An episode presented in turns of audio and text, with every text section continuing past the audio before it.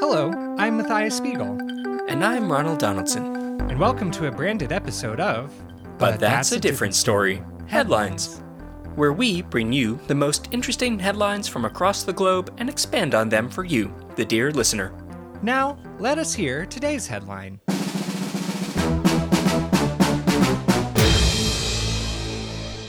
Horny hornets terrorize town of Torrance. Ronald, have you ever had a pest problem?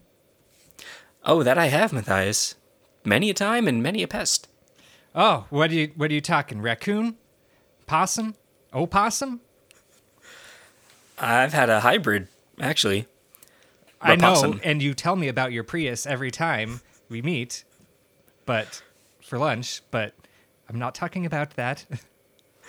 Well, it was uh, I was backing up my my Prius, and the you know the beep beep sounds that they add in, or the fake engine sounds that they add in, were were not cutting it that day, and I backed into a tree, oh, and yes, a possum fell into my car, and through the sunroof?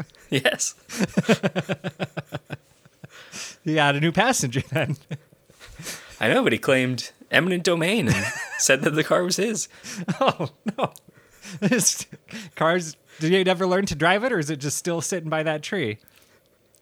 He's still sitting there, but I think he's he's been reading the manual, so Oh, well, that sounds like a terrible problem, but I, I dare not ask as to the excitability of this possum, but in uh, Torrance, California, lovely beach town, residents there are frankly having to stay indoors because of hornets ravaging the whole town. And not just any hornets, these are horny hornets. It's mating season for them.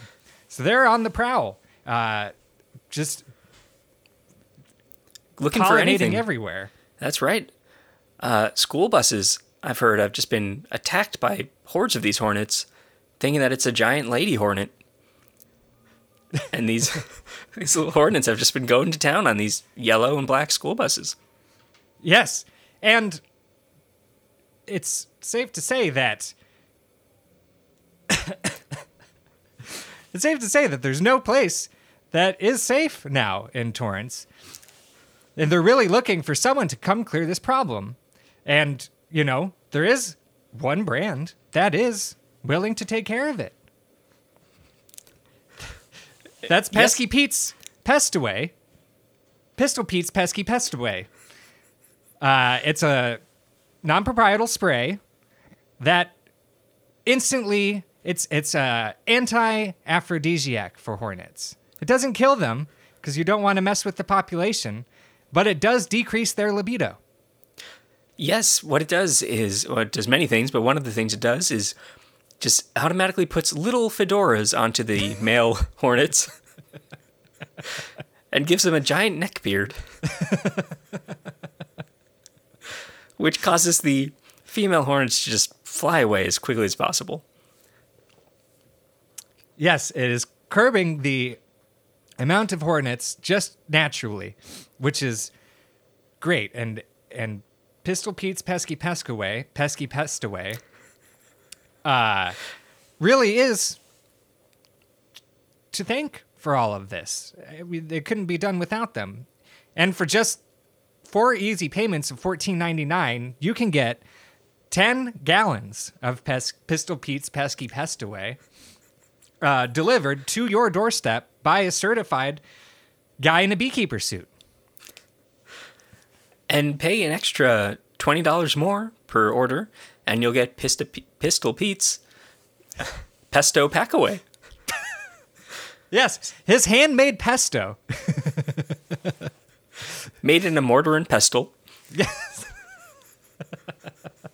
will get packed away. Yes, he really grinds that basil down. Yes, he does, and he will pack it tightly for you. Uh, but you have to be careful because it is the same color. The pesto is green, just like the chemicals. Pesky pestaway. Yes. Also, a, a green kind of thickish. Same aroma too. Yes. Surprisingly both good on some ciabatta. But if you eat too much of the pesky pest away, well, then you might just get a, a fedora growing on your head as oh, well. no. So you'll have to be careful. Yes. You know, there are some environmental impacts of this. It turns out that this uh, isn't just having an effect on hornets, it's also affecting libidos. and we're seeing the native bee populations decline as well, which is already a problem. Yes, they are, instead of going from flower to flower, the bees are just uh, sticking around. Downloading Steam, like all of the free games off of Steam, blowing their mom's credit cards. right? Uh, spending hours and hours on YouTube. Lots of commenting. Just hours in the comment section. So many. Uh, yes, going on 4chan, 8chan, 16chan, 32chan. Yes, they keep increasing.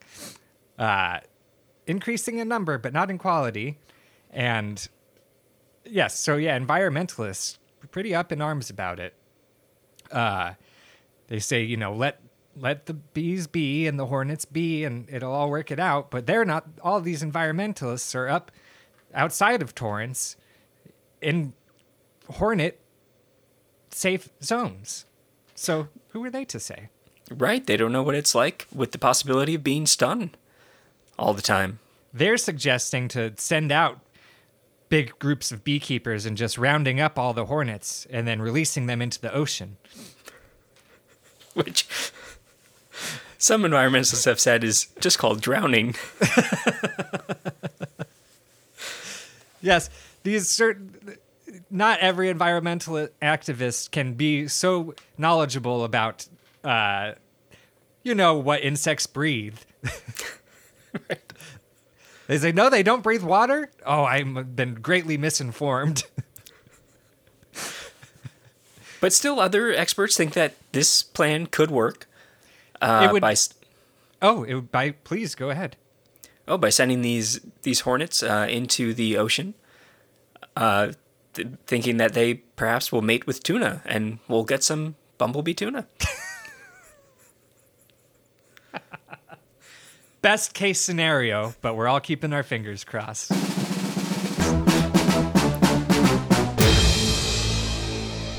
Thank you for listening. Be sure to rate and subscribe, and join us again next week for another episode of But That's a Different Story.